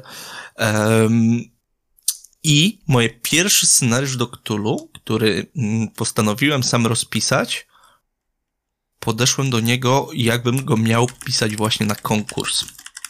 Ze wstępem, e, z odpowiednią grafiką, po prostu zacząłem robić pracę konkursową, taki scenariusz do wydania, co było błędem, bo to jest ogrom czasu, przynajmniej jak dla mnie, e, przygotowanie takiego scenariusza, żeby go pokazać innym, przedstawić, to jest ogrom czasu, nie? E, więc to był błąd. Zniechęciłem się mniej więcej przy opisie dziesiątej kabiny na statku i przy przerabianiu grafiki i już w ogóle sam research tego, jakie statki pływały w 1920 i na jakiej bazie, na bazie jakiego statku bym chciał to zrobić, mnie po prostu przytłoczyło. Jeżeli piszecie scenariusz sami, e, piszcie rzeczy, które są wam potrzebne do jego prowadzenia. Wy wiecie, jak to ma wyglądać, nie potrzebujecie tylu informacji. E, jeżeli go chcecie komuś przedstawić, no to rzeczywiście to musicie mu przedstawić swoją wizję. Dla was czasem wyszukanie jakiegoś zdjęcia w internecie lub jakiegoś obrazka może być wystarczające. Nie musicie opisywać tego, co jest na obrazku w scenariuszu, bo wy wiecie, jak to wygląda. Nie? E, czasem lepiej sobie zrobić galerię po prostu inspiracji e, do sesji i mieć po prostu w formie obrazków przygotowanym i otwierasz sobie obrazek i opisujesz, co widzisz na obrazku, nie? Budynek jest taki, taki, ta ściana jest przechylona, okno, e, okno znajduje się nad drzwiami, jest lekko wysunięte, drzwi są ciężkie, dębowe, dwuskrzydłowe, ładne okute klamki i tak dalej, i tak dalej. Później nie będzie wam to w ogóle potrzebne, bo nie będziecie musieli tego sobie opisywać, tylko będziecie to wiedzieć po prostu, nie? Ale to, to taka moja rada, nie róbcie zbyt obszernych scenariuszy, jeżeli go piszecie tylko dla siebie. Y, ja tutaj na przykład odnośnie samych takich opisów, y, jeżeli nawet znajdziemy dany obrazek, ja mam tak, że jeszcze szukam. Y, szukam dalej jak najwięcej informacji o danej rzeczy. W ten sposób nauczyłem się mhm. dużo o statkach trójmasztowych E, mam to zapisane w jednym scenariuszu. E, w razie czego, jeżeli gracze by o to zapytali. Tak samo mam rozpisany luksusowy jacht e, z dwoma silnikami turbodiesla. Mhm. Mogę ci podać jego specyfikację, ile on potrafi płynąć kilometrów na godzinę, co przeliczyłem wcześniej z mil morskich, jak długo może płynąć z daną prędkością na pełnym baku, ile tam ma przestrzeni, jak to wszystko tam wygląda. E, zapomniałem tylko sprawdzić jednej rzeczy. W jaki sposób tankuje się jachty? A ja ci powiem, że ja mam dalej ten scenariusz, który wtedy dalej jest niedokończony, który, ten pierwszy, który zacząłem pisać e, i a nawet ci mogę kawałek przeczytać, już go otwieram. Mm, e, pierwsze zdanie, nie? E, świetność wodnego transportu transatlantyckiego zaczyna się w XIX wieku i niedługo potem kończy. Tu jest pełne wprowadzenie historyczne, w pełny opis liniowca, e, na którym było wzorowane, w pełny opis tego, którym jest, uwagi do scenariusza, tło wydarzeń, jakie ma zanurzeń. To, było niepotrze- to były niepotrzebne informacje, które ja zawarłem niepotrzebnie, bo ja to mniej więcej, wiesz, wszystko ten, ale ja to mam e, pisane dokładnie tak. Masz wstęp, masz opis liniowca, masz uwagi, masz tło wydarzeń, informacje dla badaczy. To było niepotrzebne. To był przerost formy nad treścią, bo to są teraz y, dwie strony A4, y, gdzie scenariusz nie jest wciąż gotowy. I ja go wciąż nie rozegrałem. Nie było mi to totalnie potrzebne, nie? Ja ci za to mogę podać e, przykład z mojego scenariusza, E, jest bardzo podobny do twojego. E, tylko ja na przykład, moim zdaniem, jest mi to wszystko potrzebne, co, co mam tam zapisane. E, mhm. Gdyż miałem w planach rozegrać sobie sesję w Birmingham, ale w tym amerykańskim Birmingham. Okej. Okay. W latach 60., dokładnie w roku 56. E, zatem mam rozpisane wydarzenia, które się działy w roku 56, ze względu na to, że to miał być grudzień. E, wszystkie wydarzenia, które ja uznałem za ważne, podzieliłem na kategorie z roku 56, zarówno sportowe, polityczne, jak i jakieś wydarzenia kulturalne. o które na przykład mhm. mogliby gracze rozmawiać z NPC-ami. E, dodatkowo mam też informacje o historii miasta, w jaki sposób powstało, co tam się działo i wszelkie różne założenia e, odnośnie samego tego tła wydarzeń. Mam to wszystko mhm. rozpisane na dwie strony. Tło fabularne odnośnie samej fabuły, odnośnie myśli tego, co ma się zdarzyć, zajmuje strony pół. Mhm. E, znaczy, ja na przykład lubię się przygotować tak, e, tak patrząc na to ze strony tego, co było w tamtych czasach, żeby mieć jak najwięcej tych informacji, wtedy czuję się lepiej w stosunku do graczy, że w razie czego, to ja to wiem. E, jednak e, im późniejsze czasy, tak jak na przykład gramy teraz w latach 80., nie jestem w stanie przygotować na przykład wszystkich informacji, jak na przykład kiedy powstał GPS, e, lub czy dostępne są takie lub takie rzeczy i wtedy zarówno jak i mistrz gry, jak i gracze e, są raczej wyrozumiali, wyrozumiałymi ludźmi i wiedzą, że mhm. nie każdy jest encyklopedią i zawsze możemy skorzystać z Google'a, dowiedzieć się, kontynuować dalej grę. Tak, dokładnie.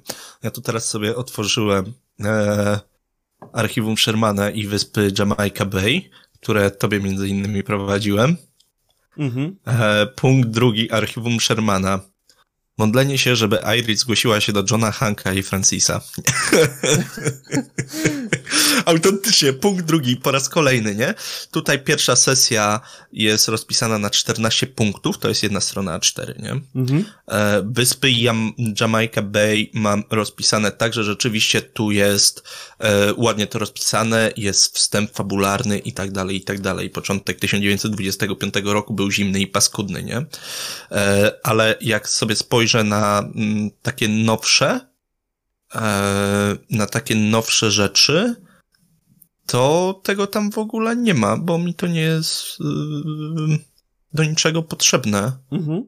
Yy, mam jakieś bagna Nowego Orleanu prowadziłem taką, e, taką przygodę dla Sabatu i mam więcej e, więcej handoutów przygotowanych, jakichś artykułów, niż rzeczywiście punktów, nie? E, pierwszy punkt jest na, na pięć linijek, Eee, później jest punkt drugi, trzeci też jest dłuższy, ale cała reszta to są takie pojedyncze, a teraz w ogóle to są jedne zdania albo dwa zdania, nie? Eee, które ja przygotowuję, mm. bo nie jest mi to do niczego, do niczego potrzebne, nie? A NPC-ta takiego, którego rozpisałem najlepiej, to jest Ajuskiel. Ajuskiel ma własny opis. Właśnie, ja ci go nie pokazałem. Ja ci go mogę nie, pokazać później. Nie. Ja ci go mogę pokazać. Oczywiście żeby zobaczyć, jakie tam były rozwiązania, bo tam była możliwość uratowania jej. To był bardzo gorzko, y, słodko-gorzki koniec dla niej, ale była taka możliwość, nie? Mhm. No, ja na przykład ostatnio, jak teraz spojrzałem na poprzednią sesję, którą rozpisałem, e, sesja początkowo miała punktów 7, podczas sesji doszło punktów 8, e, była rozpisana na jedną stronę A4, dodatkowo był do tego jeden obrazek oraz była mapa. Mapa terenu, na który mogli wejść gracze. E, mapa mhm. była ze względu na to, żeby gracze mogli zobaczyć, jak wygląda wioska, żeby mogli się przygotować, zobaczyć, ile tam jest ludzi i mogli rozplanować, czy idą porozmawiać jak cywilizowani ludzie z wodzem plemienia, czy wbijają tam, rozwalają wszystkich, wracają do domu. Mhm. E, zdecydowali się na rozmowę, e, zatem całe rozpisane trzy punkty, gdzie miałem zawarte wojowników, elitarnych wojowników i kapłanów, podzielonych na liczbowo mniej więcej wśród ludności oraz ilu, jakie mają statystyki. Trzy punkty poszły od razu do wykreślenia. Punkt od, jeden punkt to było tylko ile ludności jest w tej wiosce, a punkt ósmy, mhm. który doszedł podczas sesji, E, jest to e, imię wodza tej wioski. E, ze względu na to, że mhm. są to wioski, które nie posługują się tym samym językiem co gracze, wymyśliłem tak jakby na szybko imię tego wodza, bo nie sądziłem, że będą chcieli rozmawiać. No, no, rozumiem. Ostatecznie no, gracze, jak, jak to gracze mają w zwyczaju, e, zrobili dużo rzeczy, które mnie zaskoczyło, ale to jest bardzo fajna rzecz. To jest bardzo fajna rzecz w sesjach, jak gracze zaskakują mistrza gry. Tak, tak, bardzo szanuję e, graczy, którzy zaskakują mistrza gry. E, lubię, jak e, gracz mi wbije gwoździa fabularnie. Nie, że mnie spyta o coś, o coś typu imię tej postaci albo jakiego koloru on ma koszulę, tylko gdzie ja się muszę zastanowić przez chwilę, czy to ma jakikolwiek sens mówienie takiej informacji i po co mu ona. Ale e, jak mnie zaskakują fabularnie i wykorzystują wiedzę, o której na przykład tak jak Easy e, z tym zaklęciem, mhm. E, wykorzystują coś, co mu dałem i ja o tym gdzieś tam zapomniałem, bo to było ileś sesji, sesji może nie, bo oni tam to była trzy, to było trzy sesje dalej, ale to było rozciągnięte na trzy miesiące chyba, nie? Więc coś, co wykorzystałem trzy miesiące temu i on tego, i on to wykorzystuje, to jest dla mnie jedna z najlepszych z najlepszych rzeczy, nie? Tak samo jak gracze się uczą zachowań pewnych. Gracze i ich badacze, nie? Dla mnie takim dużym sukcesem było, jak prowadziłem scepującego nieboszczyka, jak e, gracze się bardzo szybko nauczyli, że nie należy się strzelać w ktulu, nie? Mhm. O, były dwa strzały, dwie postacie leżą. Po tak. prostu. I jedna runda, nie? Na granicy śmierci. E, to Dlatego moja i, postać wychodziła z założenia, że jak jest niebezpieczeństwo, to lepiej jest uciec i zrobić herbatę. Tak. e, tak. E, a z drugiej strony też przypomniało mi się, jak e, graliśmy tą sesję w ramach Wośpu. E, mhm. I też ci coś takiego tam wymyśliłem, że musiałeś się chwilę zastanowić, nie wiem, czy to nie było z tą szafą, którą chciałem zastawić tak. okna.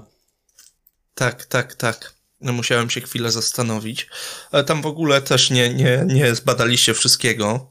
E, nie zbadaliście wszystkiego, bo tam chyba nie doszliście do clue, do tego, co, co tam się tak naprawdę stało, bo to, to nie było tak, że on sobie zabijał dla przyjemności, nie? Mhm. To była e, opowieść o e, pięknej i bestii troszkę w klimatach Cthulhu, nie? Bo on był bardzo zakochany w tej dziewczynie i po prostu zazdrość mu uderzyła do głowy, a że był hybrydą, która zaczęła się przemieniać w Deep One, no to inna sprawa, nie? Mhm. Um, tylko po prostu myślałem, że z nim jeszcze porozmawiacie, że wrócicie do tamtego mieszkania, ale tego nie zrobiliście, więc tu musiałem końcówkę, miałem rozpisane punkty, E, ale myślałem, że właśnie tam pójdziecie i będziecie z nim rozmawiać. Nie zrobiliście tego, więc musiałem końcówkę improwizować i jakoś doprowadzić do tego zakończenia, nie? E, bo mogłem też wam powiedzieć, dobra, minęła noc, co dalej, nie? I powiem ci, że ja bym był wtedy w kropce. E, jako no. gracz. Ja miałem plan jedynie do końca nocy. Liczyłem na to, że pozostali gracze wykombinują coś dalej. E, bo... Ja właśnie tak myślałem. Dlatego wprowadziłem, e, postanowiłem trochę pchnąć fabułę do przodu tutaj sztucznie, nie, nie, nie prowadzić do tego, co ja sobie ustaliłem, że wy będziecie mieli jeszcze dylemat moralny, co z nim zrobić, tak? Czy dać go, bo raczej wątpię, żebyście go puścili, nie? Ale może by się nie skończyło na tym, że go zabijacie, e, tylko, tylko, czy tam nie, nie musiało dochodzić w ogóle do walki, nie? Mhm. Można było na niego nasłać policję. Znaczy ostatecznie... Czy... Ostatecznie on skończył, tak. Tak, tak, więc go nie tak, tak zabiliśmy, tak, tak, ale... Ale mieliście taką szansę, nie? W ogóle, w ogóle nie przewidywałem tego, że on tam będzie próbował wleść, nie? Było zupełnie gdzieś poza moim tym, tylko że, no właśnie, co ja, co ja tam mogłem zrobić, nie? mogłem albo powiedzieć, e, kontynuować swój scenariusz z tą moją wizją, gdzie wy może dojdziecie do tego zakończenia, które sobie, że wy będziecie mieli dylemat moralny, co z nim zrobić, że, że wiesz, przedstawienie tej postaci e, trochę większe, albo po prostu pchnąć fabułę do przodu mm, i zupełnie inną stronę niż sobie założyłem, nie? Zdecydowałem się na to drugie, bo stwierdziłem, że to będzie lepsze rozwiązanie i dla was, jako dla graczy, bo wy byście się nie męczyli, bo czego ten mistrz gry chce, co ja tam muszę znowu znaleźć, kurde, gdzie to może być, nie? No. Tak, tak, tak, tak. Yy, to znaczy... Więc postanowiłem to pchnąć w inną, w inną mańkę, Też nie? w przypadku yy, tak jakby z sesji, gdzie jest śledztwo, czasami gracze, cie, graczom jest ciężko czasami wpaść na to, co dla ich postaci mogło być oczywiste, yy, i wydaje mi się, że tak ze strony mistrza gry nie ma czasami powodu, żeby graczom jakoś czegoś nie ułatwić, jeżeli by to miało popchnąć fabułę naprzód, jeżeli stoją w martwym punkcie. A z drugiej strony też niż gry powinien być nastawiony tak nie tylko w sesjach e, Zewu czy Warhammera, e, czy jakiegokolwiek innego systemu, na to, że gracze zrobią coś nieoczywistego dla niego, że go zaskoczą, że pójdą całkiem w inną stronę i pomyślą całkowicie inaczej niż on. Mhm. E, trochę, troszkę inaczej zrobiłem niż zazwyczaj, bo zazwyczaj tak jak prowadziłem tą sesję halloweenową, to tam ją zakończyłem zupełnie inaczej.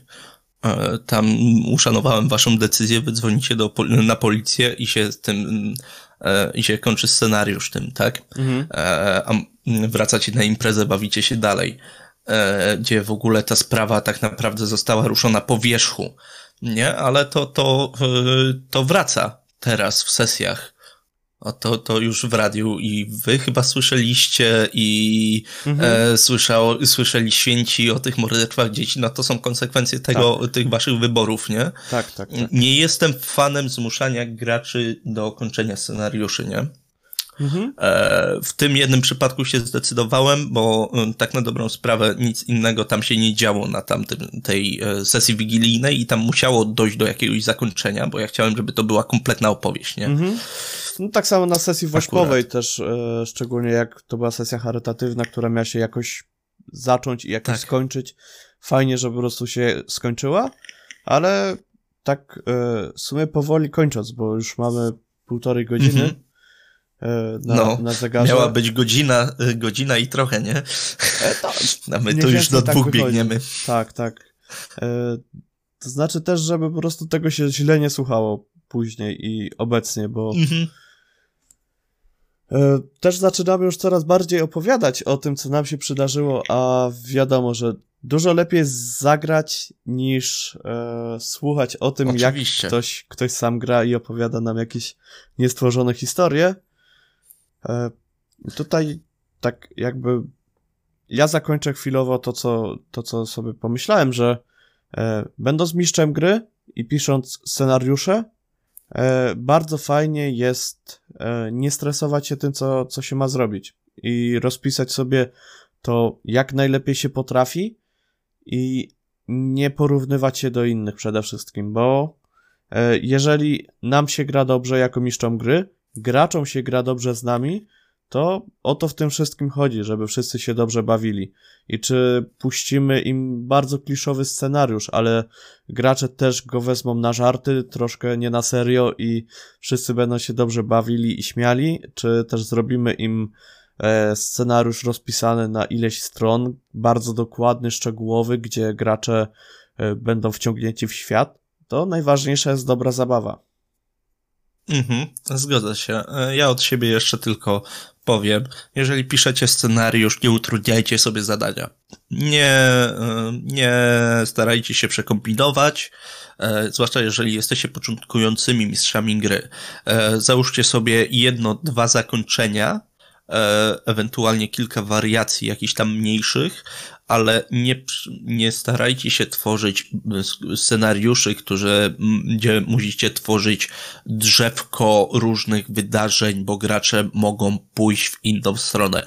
W 90% wypadków gracze pójdą tam, gdzie wy chcecie, bo gracze też chcą się bawić, e, i chcą e, skończyć ten scenariusz, skończyć to śledztwo, jeżeli dobrze poprowadzicie sprzęt i oni się, e, wstęp, sprzęt, haha. E, jeżeli dobrze poprowadzicie wstęp i oni się rzeczywiście zahaczą na ten hak fabularny i pójdą za tym śledztwem, to najprawdopodobniej w 90% e, przypadków pójdą e, tą stroną, którą wy sobie przewidzicie. Nie róbcie drzewek z milionem wyborów, bo to wam tylko utrudni i może was zniechęcić. Utrzymajcie scenariusze proste i takie, które dają graczom możliwości, ale nie są zbyt rozbudowane, żebyście się nie zniechęcili, że na scenariusz e, na 4 godziny zabawy wy musicie przeznaczyć 30 godzin pracy, nie? Bo z przewidzeniem wszystkich wyborów. E, Im dłużej będziecie pisać, tym więcej wątków na jednym scenariuszu możecie, możecie wprowadzać. Tyle ode mnie. E, Trzymajcie to ja bym, prosto. Ja bym dodatkowo jeszcze dodał, że jeżeli chcecie się też dobrze bawić, to ucieczka z Arkam, czyli po części szatan jako założyciel kanału z Ucieczka z Arkam Tak oraz Discorda organizuje w Szczecinie 22 lutego Arkam Fest. I szatanie, Tak jest. mów więcej Em, coś o tym.